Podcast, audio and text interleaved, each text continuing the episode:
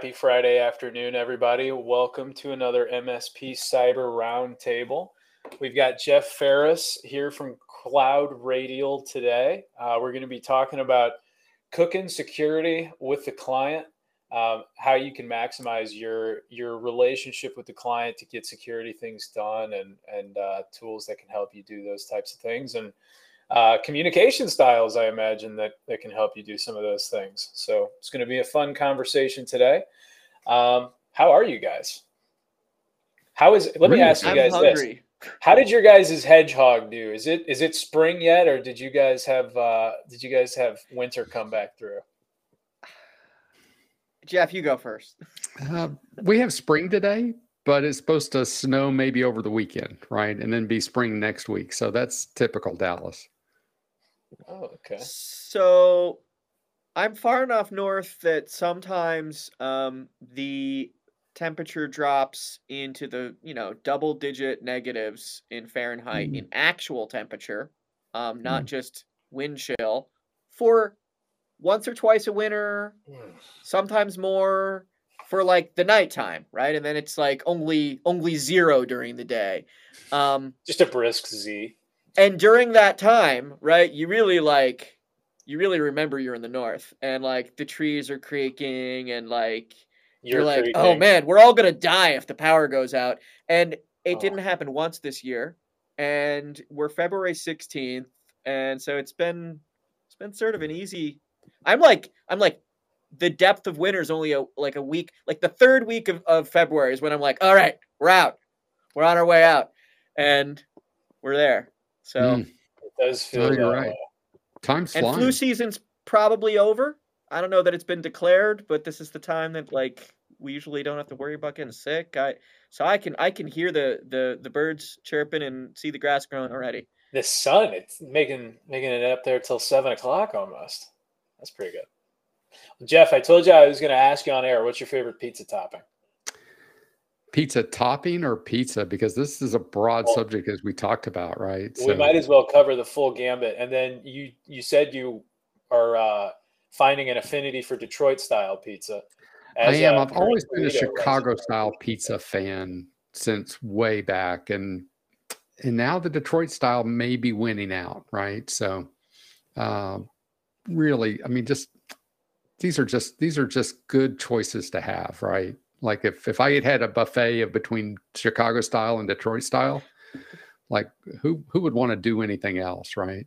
You might not Sounds be like you- able to do much else afterwards. It Yeah, I wouldn't like you- care you don't either. I'd be care what's on coma. it, I'd- Jeff. Right? It's all about the crust.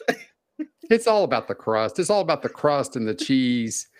You know, it's the balance of flavors. You know, not getting too much tomato. You know, you you if it's done right, everything just leaps out at you, right? So, That's so good meat with- topping, good cheese. You know, those are all. It's it's a it's a good keto could potentially be a good keto top half and a bad keto bottom half, right?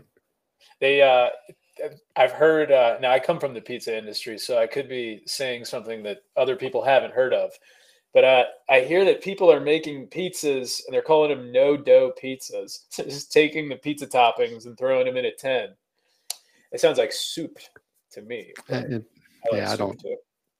I I have I have no idea what you just said.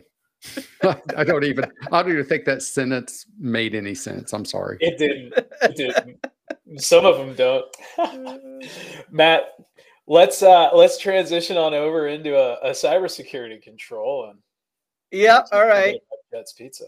I'm gonna I'm gonna jump right in then.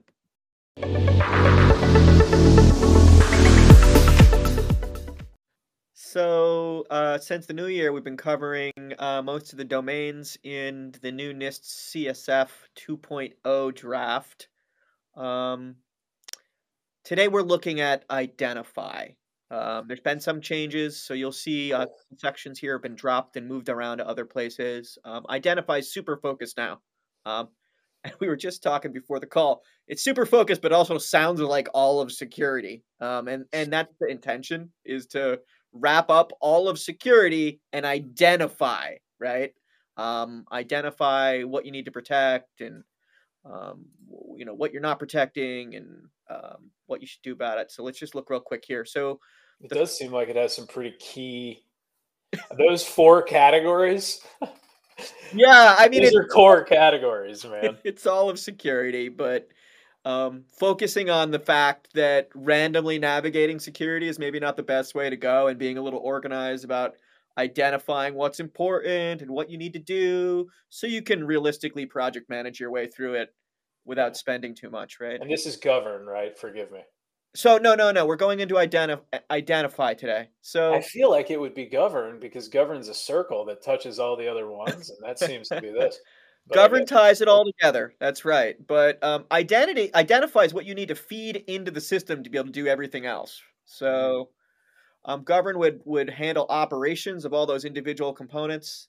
Um, identify is like the conveyor belt into the security factory, and then you protect, detect, respond, recover from there. Um, but at you know, some people start with detect, right? And they're missing out on um, on identify and, pro- and protect first. You know, if you go straight to, hey, I think someone broke in, right? You miss the opportunity to keep them out to, from, to begin with, which is easier, cheaper, higher return on investment, makes everyone happier, right? Um, so you like to do those things if you can. Um, in any case, first subcategory in um, the identify function is asset management. So um, I have a lecture that I go into much deeper on this subject for our partners, but you know, we want to find out where are your assets, and assets are devices, they're pieces of software. Um, it's anything that contains information, processes information, um, uh, anything required to access that information. So laptops, um, so physical things in the in the real world, right? It's also, uh, you know, your cloud services, you know, can be assets, even though they're virtual assets, right? Um, you can even have third party assets. Like um, the examples I always use are QuickBooks Online, um, your online banking, um, your cell phone provider. Um, you know, they're systems that are almost entirely out of your control, but they're critical business assets. Um, and then, of course, you know, SaaS, Office 365, stuff like that. So find out where all your stuff is, right? Um, and your people are assets too. We want to protect those. Um, find out where all your stuff is. You need to identify it. You need to create lists of all these things. You need to categorize it. You need to triage it. You need to say things like, well, this is a critical business a- asset, super important. This thing's less important, you know?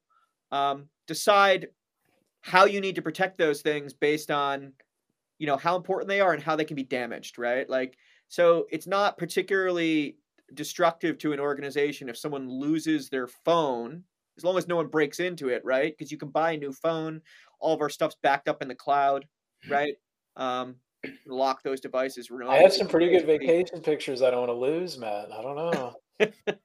yeah back those up but um you know not not too disruptive right? Someone someone burns down your office there's probably some stuff in there that's nowhere else right? Um so different levels of criticality um but then there's also sensitivity to things like um confidentiality right? Um no big deal if someone gets your marketing literature that's all out on the public you know domain anyway right?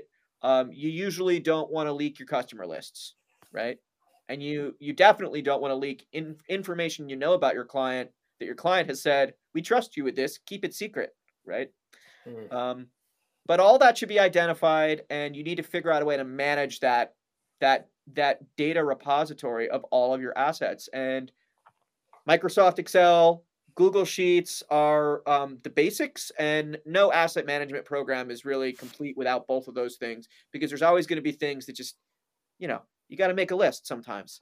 Um, but also, uh, the reality is keeping track of all the computers everywhere. Like, you probably want some software integration to find all that stuff. I would love to say something stupid, or that might people might think is stupid. Um, it- but it's going to be perspective, I think, for a lot of for a lot of viewers. Um, I grew up in the in the restaurant industry, and if you didn't keep track of your your hardware assets properly in the restaurant industry, people walk away with them. Yeah, leakage. So, I mean, I know I know there's a lot of depth to this in terms of like what you can do with the information and I also get that identify leading the information into where, you know, other things are being done. But if you're not doing asset management, man, you're probably bleeding in some way. Yeah, I mean there's if you haven't interviewed your clients, you haven't interviewed your own people in your business, you're definitely missing something. You know, I, I'm the CEO of a, of a small company, and I know for a fact that if I don't ask my people where their stuff is, I'm not going to know it all because I, my team's all doing their own thing, you know? Um, so, in any case, go ahead, um, Jeff. No, I, this is fascinating because one of the things that CloudRadial we preach is something we call engagement maturity, which is basically, you know, the ability to engage and really understand and work with a client uh, at the highest level. That's strategic, which is basically you really understand what that business needs, what outcomes they're trying to drive to, and it, it if you get into this asset piece, this identity uh, component most people, most MSPs, I do think have a tendency to rush in with what they have in their stack rather than sit down and ask the questions of what things are we trying to protect and why are we trying to protect them. Right. And if you go through this asset management identity step, what you are, if you really get into it and really understand it, you've got a good framework of understanding that puts you on a really solid platform with the CEO and the executive team in that business to understand what motivates them, what keeps them up at night, what drives their concerns. And this whole asset discovery process, because it's not just which what are the endpoints or what are the servers. I mean, you get down to it, it's what are the facilities, you know, it's what everything that makes up that business that concerns them and that needs protection in some form or other, whether that's a lock on the door or whether that's a, a, a cybersecurity stack element. You really have laid the groundwork for a really strong collaborative and strategic framework with that client. Uh, and I don't really see how you get there without doing this asset, this this identity step. Yeah, I think you you have to have um, you have to have processes for collecting this information. Um, it's not enough to use your existing tools and just be like, oh, there's the asset list. Um, you have to have a process that's built to seek out the assets wherever they are. So if you're if you're an MSP that doesn't work too hard, you pop into the RMM and you're like, oh look, list of machines. There's my asset list, right? An yeah. MSP that might be thinking a little bit harder might be like, oh, and a list of users, and I know its software's installed, right? And we're we're lucky if we get that third one sometimes. Um, but to really take this from a security perspective that's focused on the client, that actually delivers security value to the client, you have to flip that totally upside down. And instead of looking at the tools, you need to look at the client, figure out how their business works, and what assets they have, like from from a business perspective, right? And you interview or you scan or you research down, and hopefully the picture you got from your tools meets in the middle but it never does perfectly. And that's that's where you're going to find those things around the edges you didn't know right?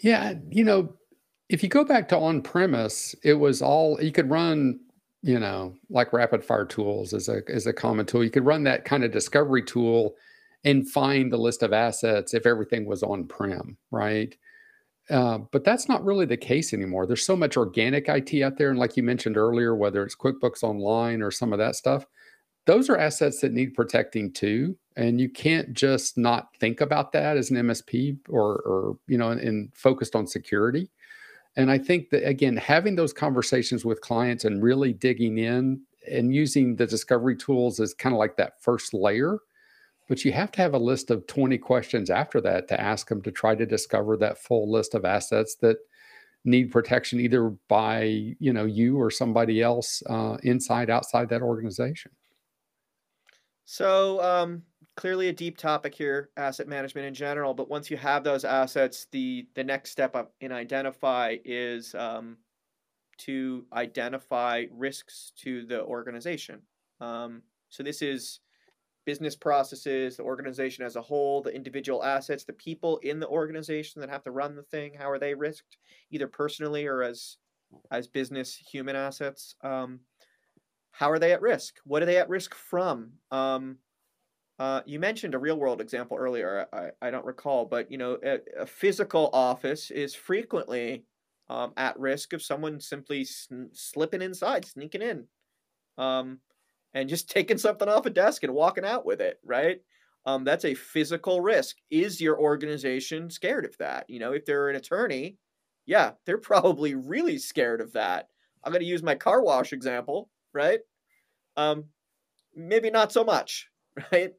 Um, yeah. uh, so you know you, you need to understand from the, from the business perspective what are they scared of happening right? Are they scared of someone breaking in and taking something out? Are they scared of someone breaking in and leaving something behind that could perhaps change the way you you operate your business? You know there's an integrity risk that people forget about sometimes. People could break into your system not steal anything and just change the address um, or the name in some system in the database, and you end up writing a check to the wrong person, right?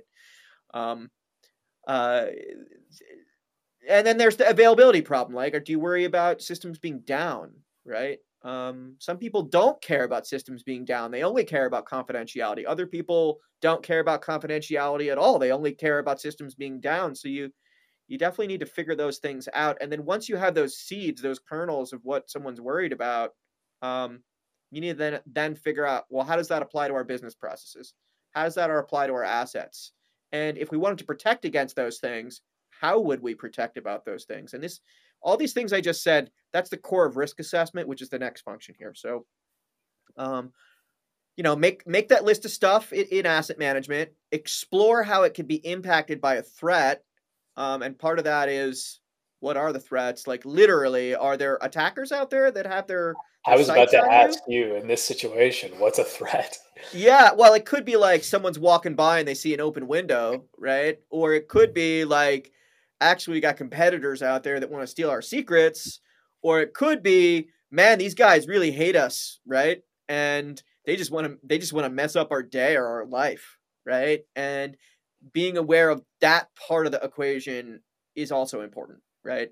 Um, you're going to protect way differently when you're trying to deter, deter people that are just walking down the street you know they're looking for like an easy buck from an open window than you are someone that's that's trying to like literally like break through your walls right? Totally different types of protection. Um, so that's all part of risk assessment. Um, and which leads us right into the next thing and i don't consider these to be separate topics but um, improvement, right? And and the idea here is once you've done all that assessment of finding all those ways that you've got problems um, from the perspective of risk, business has risks that could impact them. Well, how would we actually uh, solve that, right? How would we how would we triage that? How would we manage that risk? Um, can we actually come up with a list of things that's recommended to the business? Like, oh, you want to stop this, you should do this thing, and it's cost justified because it only costs this amount, right? um, that's that's improvements, right? Uh, it's all about future, right? Not not where you are right now, but where you're trying to get to, right? Are you trying to get safer? And for some people, the answer is no. I'm not trying to get safer. I'm actually happy where I am, and that's an important thing to know when you're talking to your client, right? Um, it's also an important thing to know if you're a business, if you're an MSP owner or a business owner, because I guess those two are the same thing. Um, because if you're if you're no longer trying to improve in a space, um, you should make sure that your investment matches that. Um, and not everybody in your organization is going to understand. Um, you know, people have this thing because I've managed multi multi-function businesses or multi-unit businesses before, and people people have this feeling of, well, the budget does this year to year, you know, and the reality is is like, yeah, year to year, but your business owner may have a 10 to 20 year plan that they're playing out or considering. Um, so you may have to have those conversations with your team and make sure everybody's informed about well, what is the goal? Are we improving? Or where, and what are the budgetary uh, realities with that? Do we need to invest more? Are we not improving quickly enough? All those things. Um, Jeff, anything you want to add here? I, I sped super fast through assessment and, and improvement because I'm excited to get into our our topic. He's ready to cook. no, I this all you know is all part of the same issue.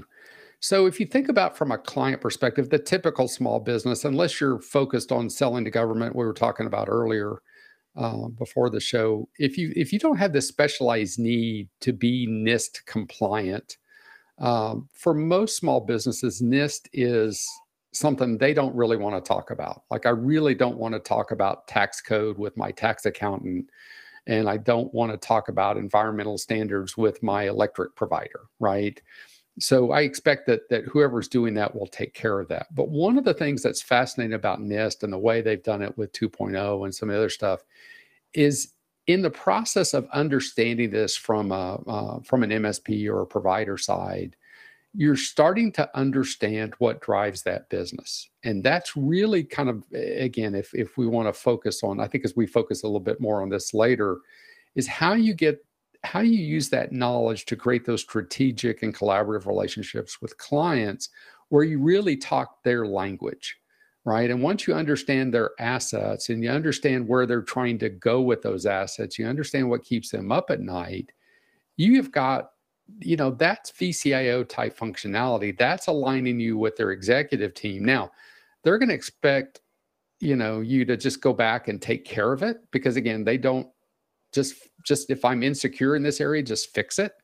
But these conversations and these questions start opening up I guess a train of thought and, a, and a, a, line of inquisition that gets you to a better place where you can discover more revenue for yourself and for your clients, more cost savings for yourself and for your clients, and, and really more risk reduction uh, for both of you as well. And I think the the NIST framework, while most end clients won't care about it. I do think it's a great framework internally to help discover the things that you that the client really will care about. Yeah, and uh, hopefully that makes I, sense. I, so. I totally agree. Your clients, there's like there's hundreds of controls in a framework like this, right? And, and NIST CSF is simpler than many others. Um, mm-hmm. and your clients definitely don't want to we're going at this at like the category level right? They they don't want to talk about the subcategories and they definitely don't want to talk about the controls in those and the subcontrols inside those. Like it's hundreds of things you have to do to secure a customer but they absolutely want to know that you know what they should be what you should be doing. They want to know you you you have credible solutions and you're right like you don't most people don't want to talk the details of tax code with their with their accountant but they do want to hear that the accountant knows tax code, right? Because mm-hmm. that's what you expect from your accountant, right? And and I think if you're if you're missing the opportunity to talk a little bit about some type of security standard with your client, right?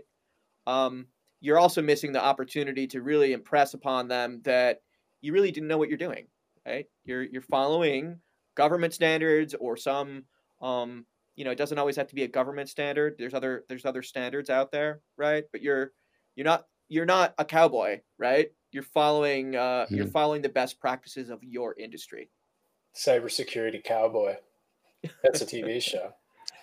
Yeah, I think it. You know, again, just to just to restate this, the whole point of NIST is to turn this from a cost exercise, like just a a, a pain in the rear end exercise, mm-hmm into a discovery process to learn more about the clients and learn more about the opportunities that are available to you to address more things in an economic way for them not related to NIST, but NIST is a framework to to ask the right questions and and and become more knowledgeable about the client. And even more, um, once you've done those things effectively, it should be something that could be revenue generating, right? Because Absolutely. If you're able to have conversations with the clients in terms of things that are driven by their need or desire, you know, either need to be compliant or desire to be seen as uh, one way in an industry or one way in a market, um, you're you're now positioning yourself in a way where you can have an effective conversation with the client about what it is you could or couldn't do for them uh, which um, is important. So I just wanted to tack on to that, Jeff, because you were you were saying how valuable it is um, to educate yourself on their needs. But then once you're educated, now you can even solve them, which allows everybody to win. Well, let's take one case in point. Um, as you come to understand organic IT, right? As you understand just even that area of the asset piece, you get a list of the organic systems that they're doing, uh, the online systems, their line of business apps that are in the cloud as you see that, you should start being able to identify maybe moments of consolidation uh, that would save the client money. You could certainly find and uh, identify areas of identity uh, management where those systems can be linked together under a common identity, which will make it easier for employees to access and make it easier to onboard and offboard employees in that organization. As you understand organic IT as a part of asset discovery, that should yield opportunities for additional projects or additional revenue potentially on you know monthly revenue uh, opportunity for identity as a service right? It could open up these uh, opportunities to basically help again drive better solutions for them maybe through the office 365 stack. Office 365 now has so many tools in it. Surprising even in my own organization how many tools we use that we've brought in over the years that could probably be replaced by the 365 stack that we already pay for, right? So there's there's opportunities for cost savings, again, opportunities for better security through identity management, um, and just a better understanding of what you have to link to down the road, especially as things are open up with AI or Power BI or, or analytics, things like that. Knowing what they have available to them opens up more opportunities. I I think that that's the process, right? Talking to your customer about real tangible things will will illuminate value that can be delivered, right? And this process will just keep going as long as a customer feels like they need more value, right? So if they if they want to be secure and you and the customer have had a conversation about where they're at right now and you understand where they're at and they understand where they're at, you're both going to agree on how much they should be resourcing, right? There's not going to be a situation where you're mm-hmm. like, hey, you need more security. And they say, I don't think I do, right? Um, and it, if you're if you're not in alignment with the customer, you either haven't informed them on their risks, right? Or you haven't talked to them to even understand how much they're concerned about risk. They may understand their risk, and you may understand um, how much they need to protect themselves. And both of those things are are are sometimes true, right? So that yeah, the other thing, and again, there's a lot of stuff that's lost between the stuff that we talk about about NIST and then the way we talk to clients. So, for example, if I think about the tax attorney, the tax attorney can tell me all the time, you need to document, you need to document your expenses, you need to document this, you need to document that. And I'm going like, I don't want to do that. That's just a pain. I don't I don't believe in documentation. I don't have time at every restaurant to be able to do that, right? Or every trip be able to do that. I just don't want to keep track of all that stuff. Same time too, if the tax account's going to look, if we can do this, if you can document these expenses, you could say potentially 40% on your taxes, you know, by doing this. I mean, I'm making a number up here, but uh, you have to make money to save money. But right, not not not do not do not I say that at least once a week.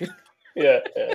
But but if the if the tax accountant talks to me and the things I understand, look, we can save you, you know, thousands of dollars a year on your taxes if you'll just do something simple like this. Well, now now he's talking my language, right? If he talks to me about the need for documentation and government record keeping and all that, it just goes in one ear and out the other ear. If he puts it in terms I understand, like I can save money on my car insurance, right? If I could save money, uh, then I'm going to I'm going to pay more attention. And I think part of the problem with a lot of people is they lose the translation of the client and they get focused on talking about NIST standards and alignment with NIST rather than alignment with the things that keep you in business, keep you more profitable, and keep you saving more money. Right? They used to. I used to. I'm sure this is from all over the place and isn't unique to uh, my career upbringing, but I used to hear when when discussing effectively communicating with team members. Um, make sure to communicate the with them. What's in it for me, or what's in it for mm-hmm. them in this situation. Um, and that's effective communication for anybody. If you're trying to get somebody to do something, whether it be you're trying to sell somebody something, you're trying to get a team member to execute something, you're trying to get your wife to cook the meal that you want her to cook because you're really, really wanting chicken Alfredo what's in it for me? What's the with them? Well, I'll do the dishes. You know, you, know, if you if you use, utilize this, you're to have this much more profit. You know, to your point, um, communicating in terms of the value from the customer side is a challenge, but there's really effective communication. Well, there's the two sides, right? What's in it for the client, right? I mean, and and security's not. We talk about it, but from a client perspective, I don't think security resonates, right? I don't think it's like where we're going to be more more secure, right? I mean, you know, there's a fair number of people that will just they know they're more secure if they lock their front door, but then maybe half the time they don't lock their front I'm door. not used to right? leave the keys in the car. right. It's easier to find them that way, right?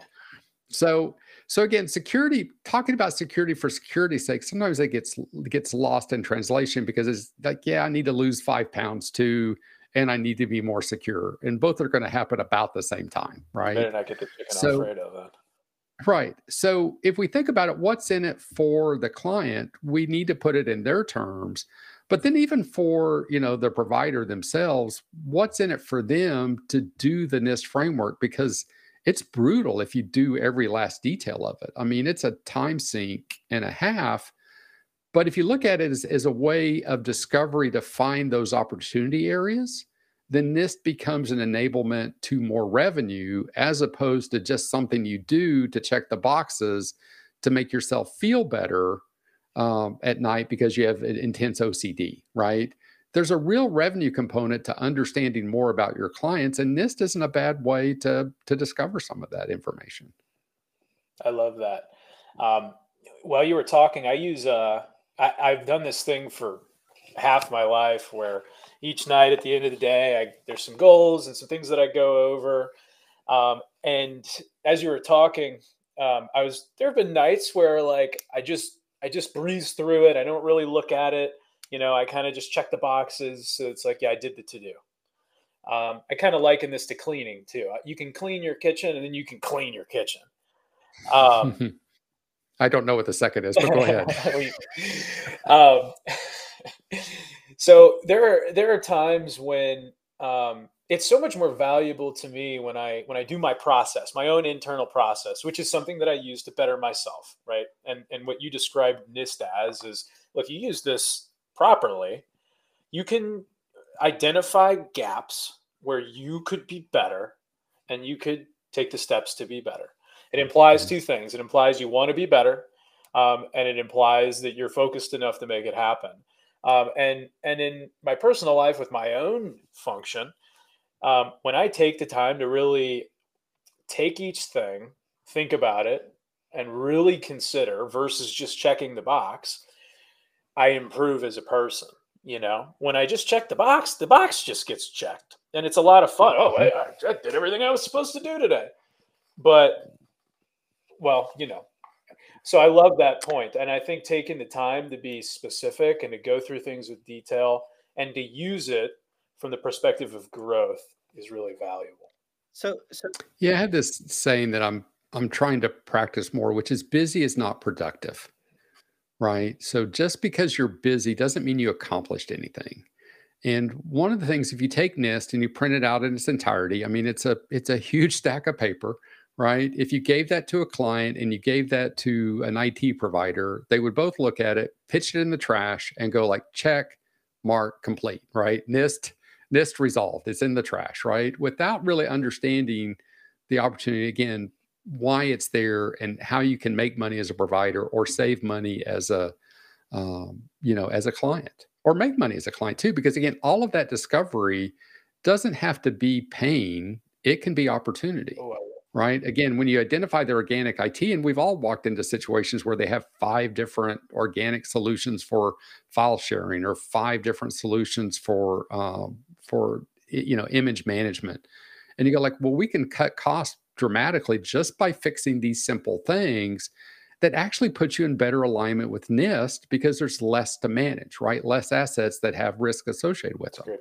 And again, it can be a cost saving, a money making uh, opportunity if you explore it from that that that perspective. But again, when you get focused on checking the boxes of security, I just think it's brutally painful for the person that does it or the person on the receiving end as the client to experience it. You know, I've had a lot of conversations with MSPs. Well, they have to move to this, you know, this control. Why? what's in it for them? Like to go back to your point, why would they want to move there? I know it checks a box for you as the provider. What's in it for them? And being more secure isn't necessarily something that they wake up in the morning worried about. Matt, man, I want to hear from you. You started to talk a well, minute ago, I, I want to hear the I'm, thought. I'm, I, Jeff. I know that um, you guys are a little opinionated about how to have these conversations with the client, right?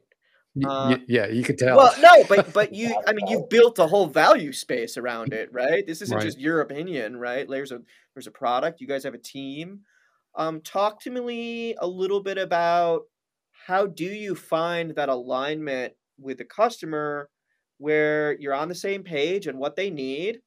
Um, you both feel comfortable with the delivery and and and the client does get to that place of you know that ideal place of safety like wherever that is. What is what are the i what are the components or the ingredients you think um, that you use when you when you cook security? Right. I, you know the the first thing and again there is a whole we have a whole product around that now soon to be products. We'll talk about in a couple of weeks but uh, the the core the core here is to basically get clients and MSPs or their IT providers working closer together, right? And to, to develop more strategic relationships. We call that engagement maturity. And if you go to www.cloudradial.com slash engagement dash maturity, you can kind of put yourself to sleep reading about about the way that we view the different levels of engagement maturity. It's like operational maturity, right? And, and one of the things we talked about, I think we got to the cooking was security because we we had the analogy of look, the back end, the security pieces, all the stuff that, it, that the typical MSP does is in the kitchen. And at the end of the day, to make a good restaurant, you need the good stuff in the kitchen, and you need the good stuff in in in the house, in the in in the front of the house as well the greeters the waiters that the service staff there has to be an engagement with the client and with the wait staff as well as good food delivered by the kitchen. When those things work together you have a magical restaurant right? If just one of those things clicks you know great wait staff but poor food or poor you know great food and poor wait staff it never seems to take off. You need both. And so engagement maturity for us is that one of the things that we find with most providers is they're dealing with noise and chaos. You know, there's just every ticket's a snowflake, every engagement's a snowflake, every QBR is a pain, uh, too much prep time. And so CloudRadial was built to help address some of those problems. But the whole idea was to enable the time savings and productivity so that MSPs could basically have more time to listen every time an MSP's talking, justifying why they exist, why their bill's so high, what they need to be doing for NIST, what uh, you know, what a client, why the client has to turn on MFA, why a you know, why a client needs to be, you know, doing these things. Every time an MSP's talking, they're losing. And the best way for for MSPs to win is to listen. But in order to listen, they have to have tools in place they have to have a solution in place that frees them up to do that because there's just not time in the day with the noise of tickets, the noise of security, the noise of cloud management to, to allow time to listen, and they're stuck. Effective listening is so important. Um, I love that point, um, and I love I, I love this also. Most of our most of our service provider partners have more than one client that have more than one team member that have more than one goals you know? Um, and and you made a you made a point of to to effectively listen you know sometimes you need software sometimes you need tools to be able to do that. I think you make a really good point. Um, we're a hubspot uh, house and mm-hmm. we use the hell out of the different functions of it because it allows us to be able to have real interactions with our customers uh, and our partners and their customers um, in ways that um, gives everybody the respect of them being a human being too, and having goal. Because I mean, we're we want to be a service, um, not service focused in the way that we deliver because we're a software organization, but serving our partners. You know, serving the community, serving the channel, um, because that's when that's when everybody moves forward. Um, so. I- want to double down on that, Zack. That, so, first of all, the reason the reason why we chose HubSpot sorry, the, is that right?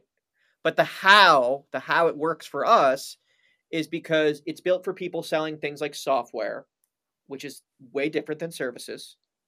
And it's focused on inbound marketing because we don't believe in like cold calling, right? Um, spam campaigns, right? We want engaged partners that are interested in in uh, you know relating to us, learning more about us, building building a relationship, build, building a relationship, and then building eh, building business success, right, in their business. Um, and, and we love to help them. And so that's that's why we use HubSpot. I know in, in the, in the MSP ecosystem, right, people use these these PSAs, right, and they're particularly good at like analyzing like team utilization rates and like pulling pulling part numbers from distribution um, not not always very focused on that interaction between um, you know the PSA and the actual customer organization. I know that I ask people, well, what are you doing for marketing? And they're like, oh, well, my PSA is not good at email, and I'm like,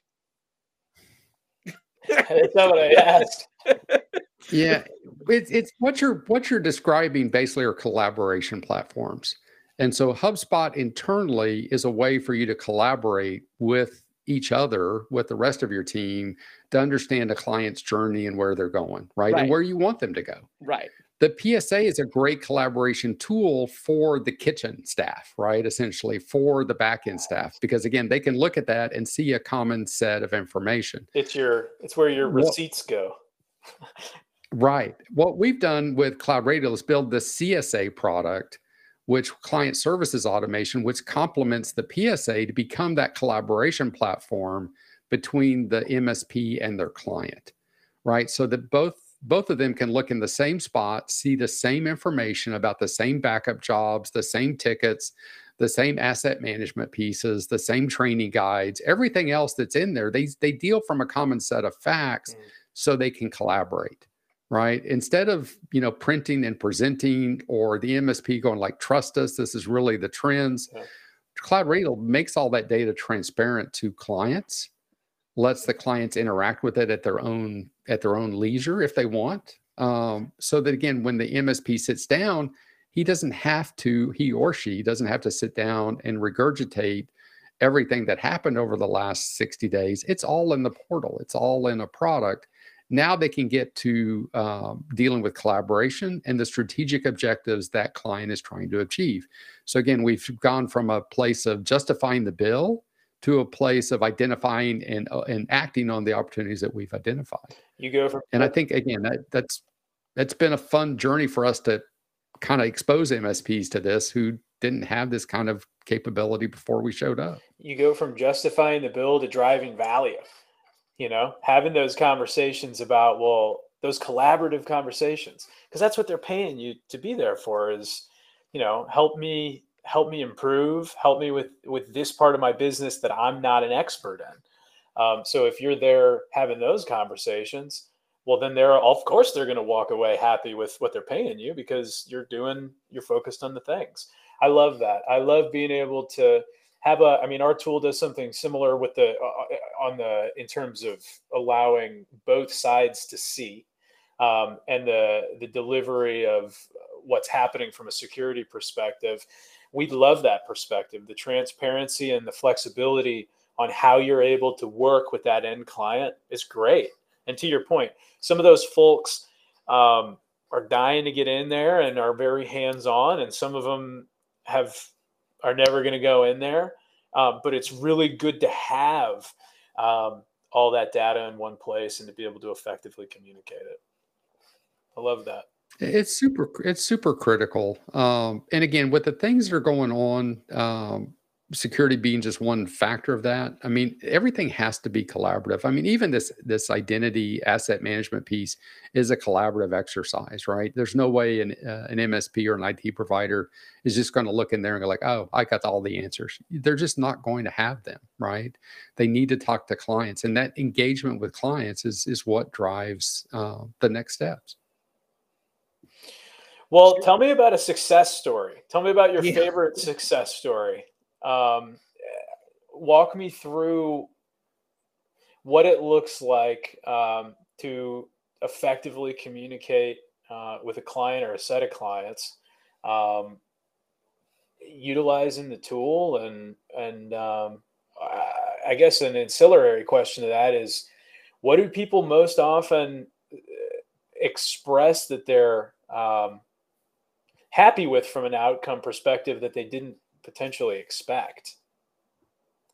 Yeah, let me let me kind of walk this backwards a little bit because I think having a framework of why it works is is yeah. critical. Yeah. And if you think about Amazon, and again, Amazon is basically a touchless provider, right? I mean, everything's through their website, everything's online, everything's a digital first strategy, and that's allowed them to scale massively uh, with their clients. And one of the things that technique of being a digital first approach is critical to set the stage for the day to day operation, right?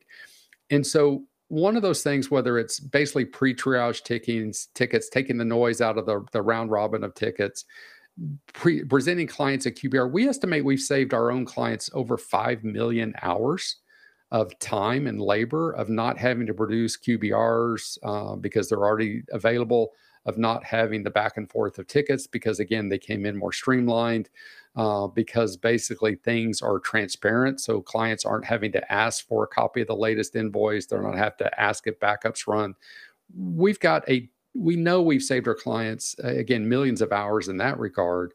What's interesting, you talk about a success story, is we've got a client up in Canada uh, who basically went whole hog on our product, right? And they basically decided to adopt this digital first, um, very client centric perspective. And the owner called me kind of out of the blue and said, Look, I can trace our profitability, our increase in profitability and client growth from the day that we adopted Cloud Radial, right? And those kinds of things, I again, that it's it's nice after you start a product to achieve those outcomes, to actually see those outcomes. But I know that we're elevating the conversation, right? I know we're elevating the conversation between clients and their providers, and that's opening opportunities. I'm, I'm a big believer that whatever problems we're solving today, won't be the same problems we're solving 10 years from now, right? Well, it's never true, right? I mean, if you think about tools in general, and I'm a big like I'm a big nerd for history. Um, and especially people over time. Uh, but if you think about tools in general, the first tools were were a long, long time ago, and we were not dealing with the same problems that we're dealing with now. Um, learning a hammer for the first time and its effectiveness, um, and then coming to this point where we're still doing the same thing. You know, here's a tool to allow you to take your effort, your limited effort, because we all have, you know, eight to 16 hours a day that we can be productive. Your limited effort, and then here's this so that you can be more productive because the tool is going to do an element of it. I mean, we've literally been doing that as a species for however long mm-hmm you as a listener think that we've been doing it as a species and it's it's just in us inherently um, to develop things that make work better um, and then to develop communities around those things so yeah i mean think about again from an industry perspective think where we were 10 years ago mean, this is let's say 2012 2014 you know the, the iphone's been out a little bit mobility's starting to kick off we're still basically kind of an on-premise world at that point. Mm. Um, you know, VMware is huge because we're doing it on-prem. Uh, we're doing a lot of things. We're we're talking about the you know switching off from Windows Server 2008 to 2012. Uh, security is basically um, Webroot or McAfee, right? Um, things are much simpler. Ten years before that, you know we're just discovering the the ability for communications lines to be a part of that right? To basically be able to say look we can communicate over the internet uh, you know at 128 you know kb or something. I mean some some ridiculously slow rate that seemed really fast at the time right? Um, 10 years before that we're talking we're basically still talking about sharing a hard drive uh, among multiple workstations and how cool that was that we could all share a common hard drive and do file sharing. So if you look back every 10 years, it's huge changes. And there's no reason to think that 10 years from now isn't going to be a huge change as well. right? And the idea that we're going to get there without listening to our clients or without digitizing more of that experience, uh, without basically emerging from a commodity that we're becoming now uh, as an industry. Because again, I, if I if machines a throwaway, uh, I don't really spend much time on warranties now because in the three years I'm going to pitch it, right? I don't really care about that machine because the new machines are probably 50% faster and, and at the cost of labor that's a huge amount of money right so as we go through that 10 years from now, if we don't make these changes to listen to clients and become more strategic with them, you know, I think that there's some real downsides to again becoming a low cost commodity player in the space.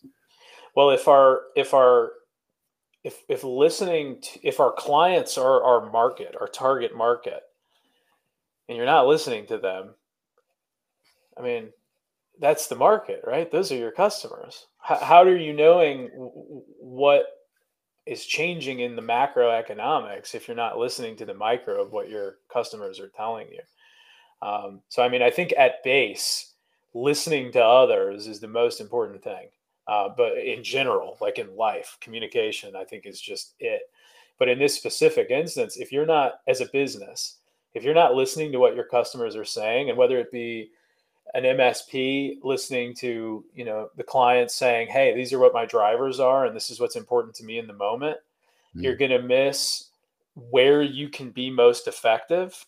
And even if you're a restaurant, uh, to die at full circle to you know cook and security, if you're a restaurant and you're not listening to your customers saying, "I really hate the gabagool, get it off the menu," and you're just pushing the gabagool, they're not going to show up anymore you know right. and, and that's how that's gonna it'll it's the same way on the msp side well the other thing too is that at the rate most msps add new clients um, you know which is one maybe one or two a month or one or two a quarter the the real opportunity for revenue growth isn't from necessarily from new clients it's from existing clients and and unfortunately if you're not out there looking for new solutions to offer clients then the only tool available to you to get more clients is to raise the seat price. And i see a lot of msps raising the seat price because they think that's the only way to get more revenue from clients because they're not innovating with new products and solutions that the clients want to pay for. Because the faster you raise seat price in theory the faster your clients without adding that extra value are going to be looking for somebody that's providing a lower seat price. Well, it's like, but if you're adding more services and values, there's there's real opportunity. I, forgive me for cutting you off early there, but it's like it's like adding delivery charge. I don't know if you ever use an Uber Eat or order a pizza or whatever, yeah. but you're like, oh my god, it's six dollars now to get it delivered. I'm going to go to the one that's three, just out of spite, almost right. in the moment, you know. And obviously, switching costs between pizza places and, and service providers is a little different so you know, uh, it's not that you know, but it is if it's if it's trans. It's not if it's if it's just transactional, right? And, and again, if the client sees you as somebody that fixes a problem, service. You know, that's the way they see their HVAC guys. That's the way they see their landscape guys, right? If if you're just a problem fixer, then that's a problem, right? Yeah. If you're their attorney, if you're their tax accountant, if they're uh, financial planner, then that's a whole different thing. But you have those guys listen and give advice and help set and determine outcomes. They're not transactional. Well, you have to and, ask someone what they're trying to do as a business and then give them advice that helps them achieve that thing so that you're actually pushing their business forward to be in that position, right? Right. You can't just offer like a new email solution, right? Like no, and you can't be in there hammering them every day like you're not NIST compliant. We've got to get you NIST compliant, right? You've got to give them something that they that they care about um, in a way that they want to care about it, right? And there's ways to get them to be NIST compliant without. It's like your tax account. There's ways that they get you to save money on taxes without helping you comply better with tax accounting rules that you really don't care about, right? It is just tax season, isn't it? Isn't it? it should is. we uh should we talk a little bit more specifically about uh cloud radial? Um, yeah, do your pitch and let's do our do our takeaways and then let's all uh if you guys haven't figured it out by now, uh, Jeff also operates a, uh, a, a, a software company. I there there is there's rumors to that effect. I don't know if I operate it as I just get to like sit here um, and be surrounded by really good people. So that's even better. Uh, no, Cloud Radial's been around for six plus years now. We have focused on what we call the client services automation space, client basically improving that productivity between MSPs and their clients. CloudRadial.com is, is the place to go for basically everything for that digital transformation uh, between uh, you and the client. And then uh, again, we've got some AI stuff coming up here in a few weeks. It's just freaking killer. So, um, but it's going to be a lot of fun. So again, to, to save, we saved over 5 million hours before. We think we can save 5 million hours a year going forward. It's, it's really We're awesome. really excited about that. Did you guys, I'm I'm really excited. did you guys see those videos released the last day or so from us from Sora, the new Open AP, Open Open AI project? No, Te- it, 1080p videos, photorealistic, like from text. Wow. I, I, I mean, we knew it was coming, right? put Like- and uh, you know smooth out some wrinkles. That would be awesome. so next time, next time I chat with you guys, maybe I'll have a full head of hair and uh, a darker I, beard. you know, it's coming. Um, I'll get over and there with a pen and we can get that beard taken care of. I, I'm Right. sure in 10 years, this piece of software using is just going to have the make me 10 years younger button.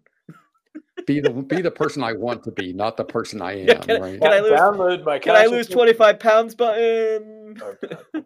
Oh, gosh. All right. Do we want to do we want to do rounds of takeaways?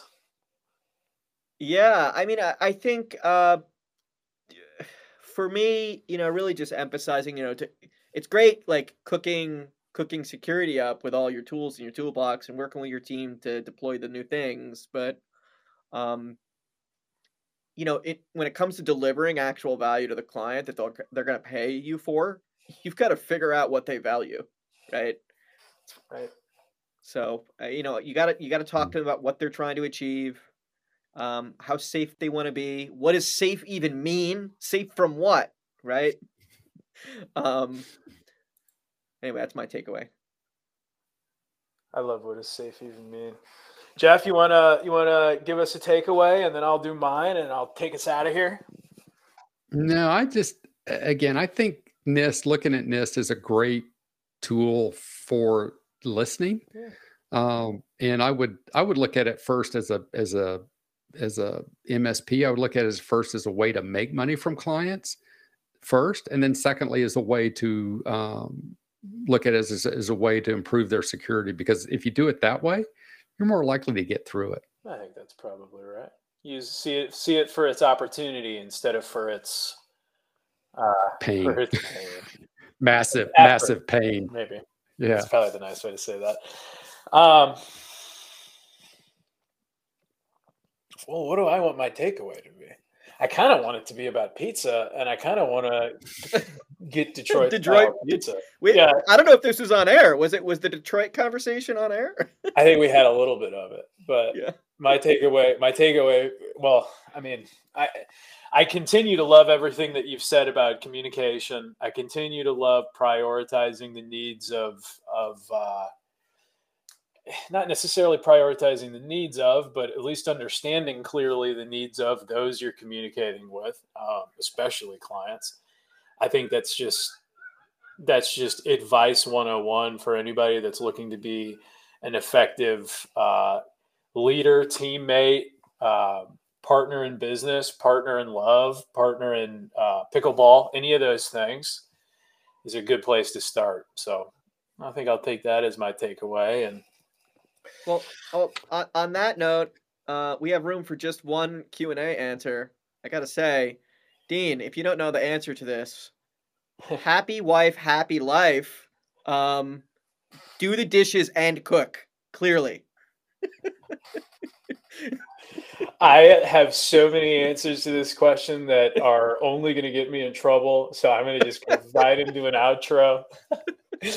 um, I- go ahead, Jeff. Please save me. I just think if you're technical, we have to, for people that are technical by nature, we have to, we basically need to do more for the women in our lives or men in our lives because they suffer, right? And I think if we recognize that, that we come with cost uh, with our with our propensities, then we'll be more forgiving and more more caring for the people that want to spend time with us. That's my opinion. I really liked that.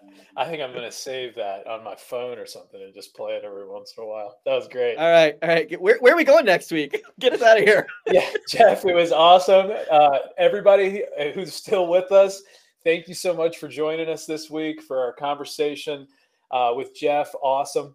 Next week, we are going to be talking about cyber insurance. Oh, goodness gracious. Cyber insurance, small businesses, and MSPs in 2024. Uh, we're going to have Melanie on from Architects, which is a cool name now that I just said it out loud for the very 1st mm-hmm. time. Um, and uh, I think it's going to be a great conversation. That cyber insurance space is always moving. So in 2024 is a is a good qualifier there. Looking forward to that conversation. Thanks so much to everybody. Happy Friday and have a great weekend. Thanks, guys. Bye, everyone.